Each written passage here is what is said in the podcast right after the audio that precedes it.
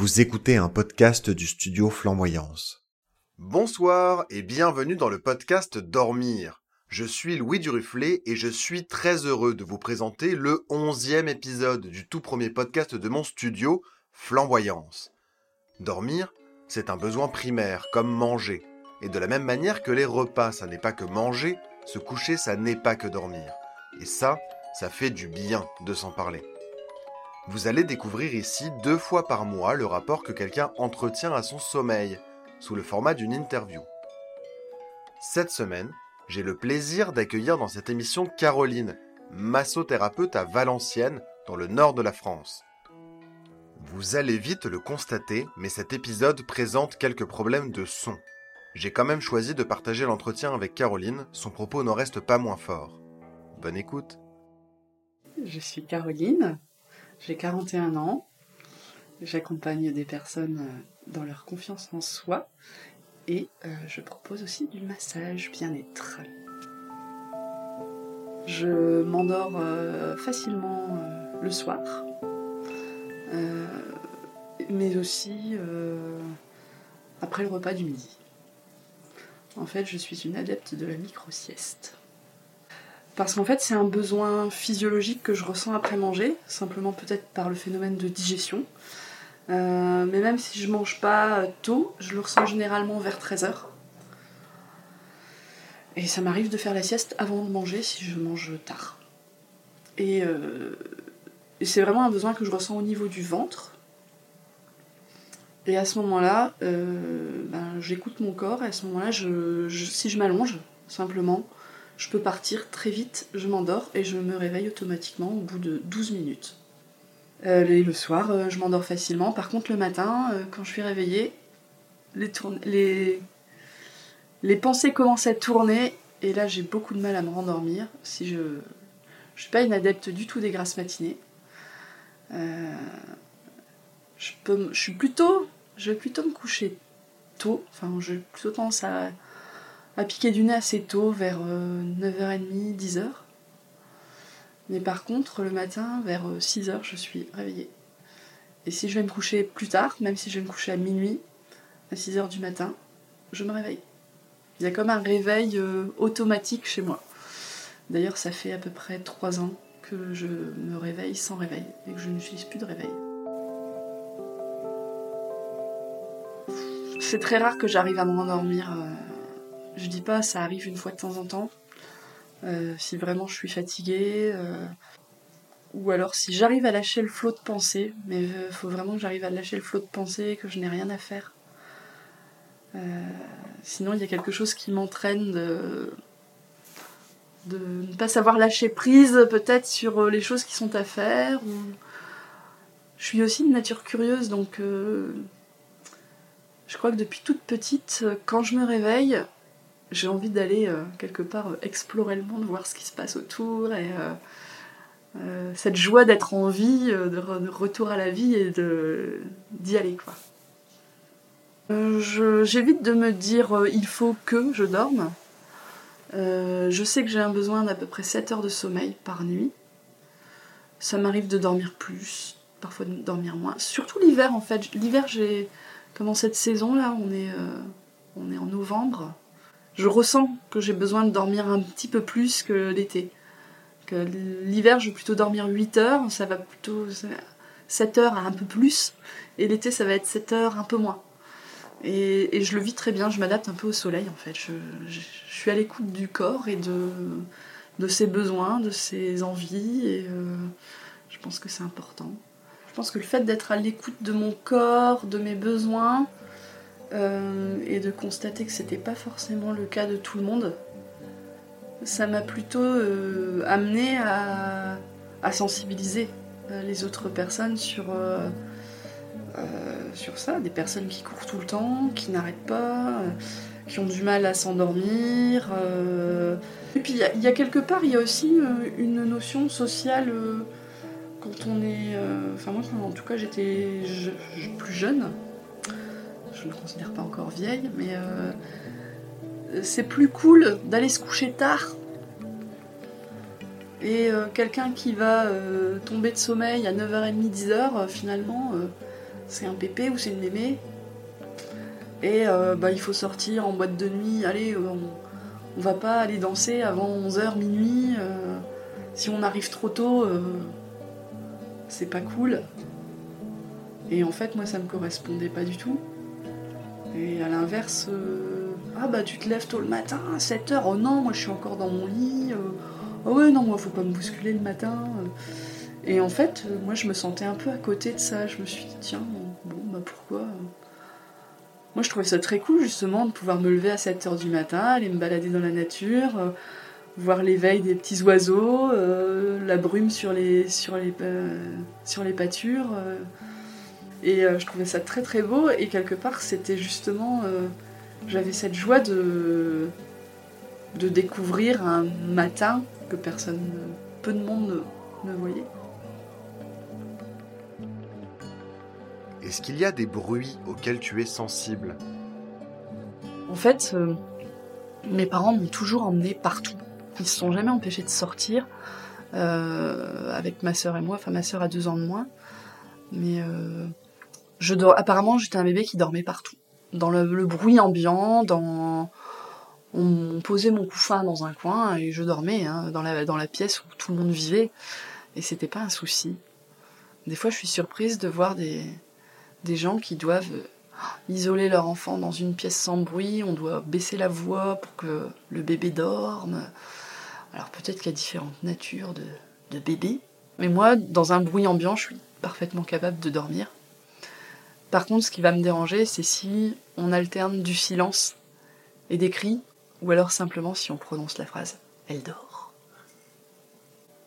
Ça, le bruit des voitures, c'est un truc qui me réveille.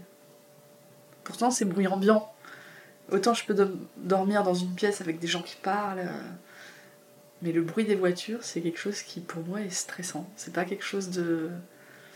que mon cerveau identifie comme quelque chose de sécurisant. Alors... Euh... Tu vois, moi je fais du massage et le, la notion de toucher est aussi importante en fait. C'est un, c'est un sens qui est vital. Et il euh, y a peut-être la notion... Moi j'étais très câline quand j'étais petite. Et euh, donc j'étais souvent dans les bras de ma mère ou de mon père.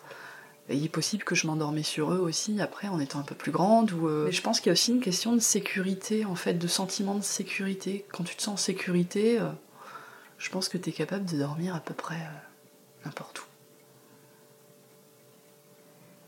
Ne m'empêche pas de boire un jus d'orange le soir ou de manger une orange. Ou, euh, et euh, bon, ça, c'est assez euh, polémique. Enfin, il y a des, des médecins qui vont dire non, il y a des médecins qui disent non, on s'en fiche. En fait, justement, les vitamines sont mieux assimilées la nuit.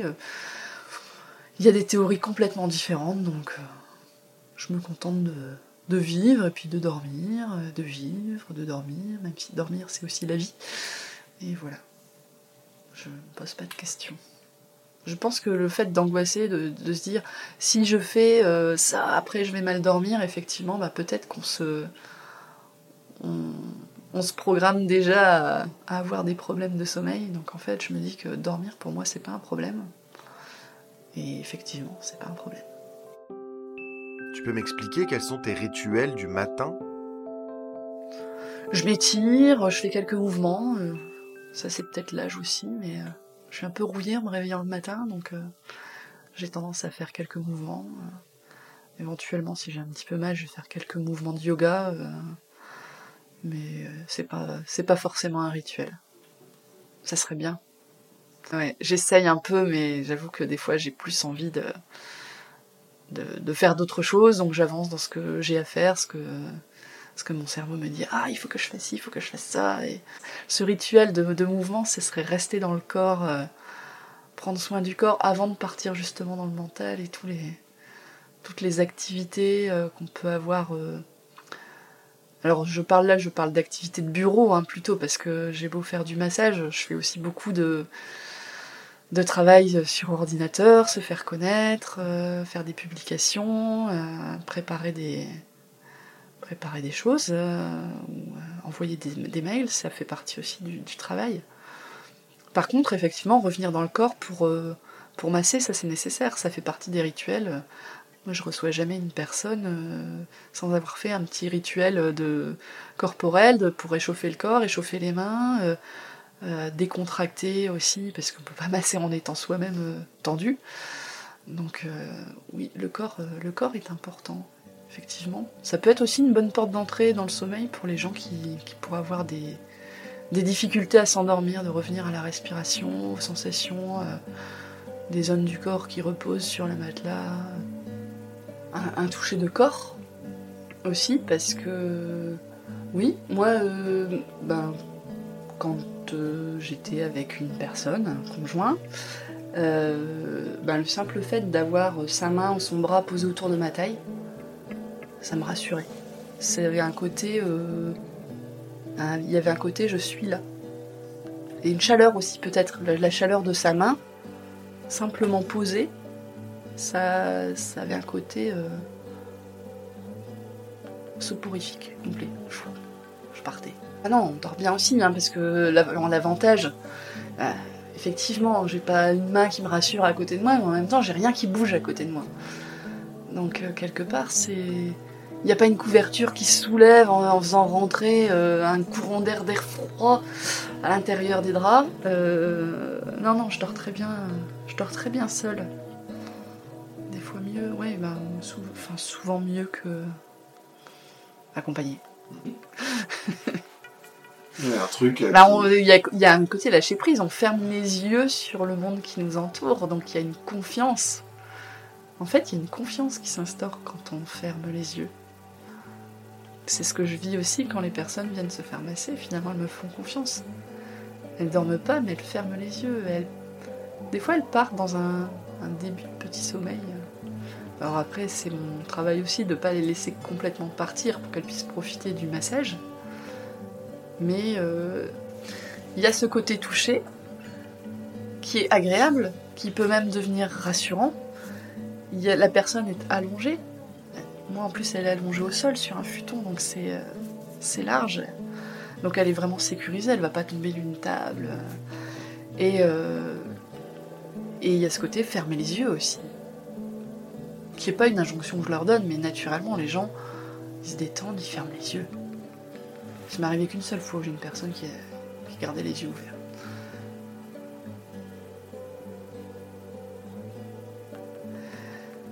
Il y a un sujet dont on n'a pas parlé, mais je, qui me tient à cœur quand même, dans les bruits, euh, les bruits irréguliers que j'ai eu l'occasion de, par lesquels j'ai eu l'occasion d'être dérangée. Ce sont des bruits de ronflement d'un, d'un, d'un compagnon. Et... Euh, Alors des ronflements normaux, ça ne me dérange pas plus que ça. Mais là, c'était une personne qui faisait de l'apnée du sommeil. Et ne le savait pas. Et en fait, j'ai, j'ai écouté, mais il ronflait de manière irrégulière. C'est-à-dire que d'un seul coup, il pouvait y avoir un très gros ronflement. Et derrière, plus rien. Pendant, je dirais, trois quatre respirations. Et encore un nouveau gros ronflement, ou deux trois. Et puis, et en fait... je voyais que sa respiration se bloquait au niveau de sa gorge euh, ou au niveau de son ventre, enfin je sais pas, ça se, ça se bloquait. Et, euh, et j'ai pu identifier qu'il faisait de l'apnée du sommeil. Et euh, lui, il avait tout le temps, euh, chaque fois qu'on lui demandait si ça allait, euh, oui ça va, un peu fatigué, mais ça va. Et euh, il se trouve que mon père fait aussi de l'apnée du sommeil. Et mon père est bien portant, et euh, je me disais, ben, c'est réservé aux personnes bien portantes en fait, l'apnée du sommeil. Et le compagnon avec qui j'étais n'était pas du tout bien portant. Et je lui dis, mais c'est bizarre, je pense que tu fais quand même de l'apnée du sommeil. Et euh, quand il a fait le test, effectivement, il faisait de l'apnée du sommeil. Et en fait, ça peut être très très dangereux parce qu'on perd des années de vie quand on respire pas la nuit. Euh, on est très fatigué et on peut même s'endormir euh, en cours de journée. On devient irritable, on peut s'endormir en cours de journée. Mon père, il s'était euh, endormi au volant. Heureusement, son... la personne à côté de lui l'a réveillé juste à temps, et la personne qui lui parlait, d'un seul coup, s'est rendu compte qu'il avait les yeux fermés. Donc, euh, donc voilà, je voulais quand même sensibiliser sur, sur ce point-là de, de l'apnée, parce qu'en tant que, on va dire, euh, dormeuse d'à côté, ou dormeur d'à côté, on peut détecter quand même des, des maladies euh, chez son compagnon ou, ou sa compagne. L'apnée du sommeil dont parle Caroline, c'est lorsque la respiration s'arrête de façon incontrôlée et répétée pendant le sommeil. Plus on s'arrête de respirer, plus grave est l'apnée du sommeil. Et comme on dort, difficile de se rendre compte qu'on ne respire pas. C'est la raison pour laquelle l'apnée du sommeil peut passer très longtemps inaperçue. Il faut savoir que les conséquences sont importantes et graves. On est fatigué tout le temps et dès le réveil, sans comprendre pourquoi, et on peut aller jusqu'à s'endormir au volant par exemple, ou en manipulant des machines dangereuses au travail. Des problèmes de mémoire également peuvent apparaître, voire des apparitions précoces de démence. Le fonctionnement est pourtant connu. En se relâchant, les muscles de la gorge deviennent mous et rendent le passage de l'air difficile. Si l'air passe peu et mal, et fait simplement vibrer la paroi, on ronfle. Et si l'air ne passe plus, c'est l'apnée. Des solutions existent pour permettre à l'air de passer. Si vous vous sentez fatigué, si votre compagnon, votre compagne vous signale d'importants ronflements, allez consulter. Ça vous sauvera peut-être la vie. Mais voilà, donc c'est une vigilance à avoir, plutôt que de, des fois simplement râler sur le ronflement de l'autre, c'est aussi observer comment il ronfle et, et s'il respire bien en fait. Parce que c'est important. Mais alors après, ben faut s'appareiller, voilà, c'est tout un... Mais euh, les personnes, donc les deux personnes que je connais qui sont... Genre, en fait, j'en connais trois. J'ai aussi un grand-oncle, euh, qui sont appareillés, donc ils ont un, un appareil respiratoire la nuit, qui leur souffle de l'air dans les, dans les poumons, qui adapte la pression en fonction de leur respiration, avec un réglage personnalisé, euh, ferait pas marche arrière. C'est-à-dire qu'on peut se dire, oh ben tiens, non, dormir avec un appareil, euh, jamais de la vie. Et en fait, vu le confort qu'elle récupère en journée, elle préfère largement dormir avec un appareil que de dormir sans. Est-ce que tu rêves ? Alors, je rêve, je parlais tout à l'heure de la micro-sieste. Les micro-siestes, je pense qu'on ne tombe pas forcément dans un sommeil très profond. Pour moi, la micro-sieste, c'est vraiment un reset. Le cerveau se déconnecte et se reconnecte. C'est vraiment... Ça permet de déconnecter. Mais pendant ces douze minutes dont je te parlais tout à l'heure, douze minutes de micro-sieste, euh, je pars clairement et euh, je vis une aventure. Il se passe quelque chose chaque fois. Alors je saurais pas te dire quoi exactement, mais euh, général... enfin, le cerveau euh, range des choses, hein. De toute façon pendant le sommeil, il euh, y a des choses qui se mettent en place. Et euh, je rêve pendant les micro-siestes, parce que je pense que je suis dans ce qu'on appelle le sommeil paradoxal. Je les sens pas très loin. Et après, oui, je rêve, je sais que toutes les nuits je rêve et je me, je me souviens plus ou moins de, de mes rêves. Cette nuit par exemple... Je suis rentrée chez moi, il n'y avait plus de porte à mon appartement. Et la voisine d'à côté, elle n'avait rien dit. Et j'étais avec une, ma, mon autre voisine, et là, euh, on essayait de comprendre ce qui s'était passé, puis on a retrouvé ma porte posée un peu plus loin, donc son mari a remis la porte. Euh, et puis voilà, puis j'ai constaté qu'on n'avait rien pris chez moi. Par contre, j'ai déjà fait aussi des rêves, euh, ce qu'on peut appeler ça prémonitoire. Et j'ai remarqué le rêve prémonitoire, entre guillemets. Ça m'est arrivé deux fois dans ma vie, peut-être plus. Mais euh, je m'en souviens vraiment, hein, quand je, j'habitais Berlin. Euh, à l'époque, je, j'étais un Schwarzfahrer. C'est un... Je fraudais dans le métro, Berlin. Et il euh, y a une nuit où je m'endors et je, je rêve que je suis contrôlée dans le métro. Le lendemain, du coup... Je me dis, ah, je vais prendre un ticket quand même. Ce jour-là, je me fais pas contrôler. Et le soir, je me recouche et je me dis, tiens, je me suis pas fait contrôler. Et là, je me dis, oui, mais les rêves prémonitoires, c'est deux jours avant. Donc le lendemain encore, je descends dans le métro de Berlin, à la station où j'étais. Et là, je me dis, bon, on va rentrer, on va se mettre en règle, je vais prendre une carte.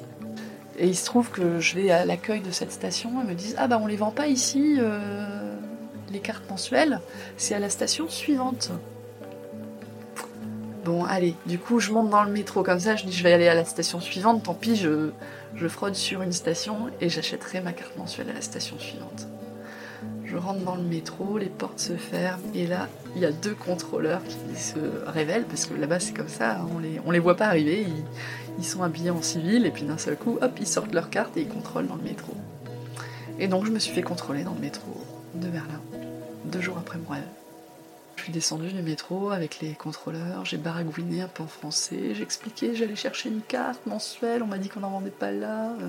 « Sprich nicht sehr gut Deutsch. Französisch. » Il a appelé son collègue, il dit « Bon, ouais, ouais, bon, oh, laissez-les. » Ils m'ont laissé partir. C'est sympa. Ouais, j'ai quand même une bonne étoile.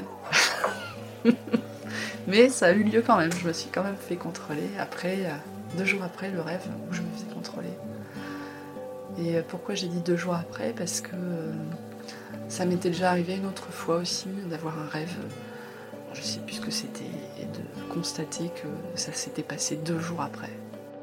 C'est pas toujours simple de s'en souvenir, mais tu peux me raconter ta pire nuit de sommeil ? Une nuit vraiment pas bonne, c'était une nuit où euh, j'étais, je crois, c'était ça, j'étais partie avec un copain, on est parti du côté de Dieppe, euh, et euh, on a cherché un hôtel sur la côte, on n'avait rien réservé, et il se trouvait qu'il y avait un événement, euh, je sais plus si c'était pas les, les cerfs-volants, non c'est pas dans ce coin-là, enfin je sais plus, enfin... On n'a jamais trouvé un endroit, un hôtel où dormir, et du coup on a été obligés de... de dormir dans la voiture, une petite voiture, donc mal installée, euh, on n'a pas eu chaud, euh, tout habillé avec les chaussures, parce que tu gardes tes chaussures parce que sinon t'as froid aux pieds, on n'avait rien prévu, on n'avait pas de couverture, euh, on n'avait pas prévu de dormir dans la voiture du tout. Donc à part le réveil avec vue sur la mer, euh, non, c'était pas une bonne nuit. Il y a mieux, quoi. Il y a mieux, mais... Ça. Euh, la, la période de ma vie où j'ai eu plus de mal à dormir, effectivement, le soir, j'avais du mal à dormir, c'était la période du lycée, où là, euh, j'étais soucieuse euh, du bac, de l'avenir professionnel, de quelle orientation j'allais prendre. Là, j'avais euh, des soucis qui me, qui me trottaient dans la tête vraiment, vraiment, vraiment. C'est vraiment des questions existentielles. Il y avait des notions aussi de... Voilà, j'étais un petit peu harcelée au lycée, donc c'était pas évident, j'étais pas bien dans ma peau. À ce moment-là, effectivement, j'ai des problèmes de sommeil, mais je dirais que c'est la seule période de ma vie où j'ai, j'ai vécu ça. Et enfin, ma question favorite, quelle œuvre d'art t'évoque le sommeil ? C'est euh, une petite animation dont... me parlait ma mère et que j'ai eu l'occasion de voir, simplement Bonne nuit, les petits. Et je trouve ça tellement mignon, ce petit rituel de... qui passait à la télévision à, à l'heure du, du coucher des enfants dans les années cinquante soixante. Et du coup, je trouve ça mignon, ce petit, ce petit dessin animé qui est finalement autour de, du sommeil, de souhaiter euh, bonne nuit, qu'on emmène au pays des rêves et... Et finalement, on est tous des petits-enfants quand on va se coucher. Coucou, c'est Louis à nouveau. Merci pour l'écoute de cette émission et surtout un grand merci à Caroline d'avoir accepté de nous raconter son sommeil. Vous pouvez la retrouver en cherchant Caroline Spriet, le premier pas, sur Internet. Caroline est une excellente masseuse. Je suis passé par ses mains expertes depuis l'enregistrement de cet épisode. Je suis un peu ému, c'est mon tout premier podcast professionnel, et j'espère sincèrement qu'il vous a plu. Partagez cet épisode pour que collectivement, on accède à un meilleur sommeil, plus proche de nos rythmes et de nos besoins. Et venez échanger avec moi tous les lundis à dix-neuf heures sur Twitch, YouTube, Facebook et Instagram. On écoute les podcasts sortis la semaine précédente, et ce sera hyper facile d'échanger sur votre sommeil. Vous pouvez retrouver toutes les informations concernant l'émission sur le site du studio, flamboyance point f r. Nous sommes présents sur Facebook, Instagram, Twitter, LinkedIn et YouTube. Tous ces comptes sont au nom du studio. Il y a également une propre page Facebook Dormir le podcast. Allez, bonne nuit maintenant.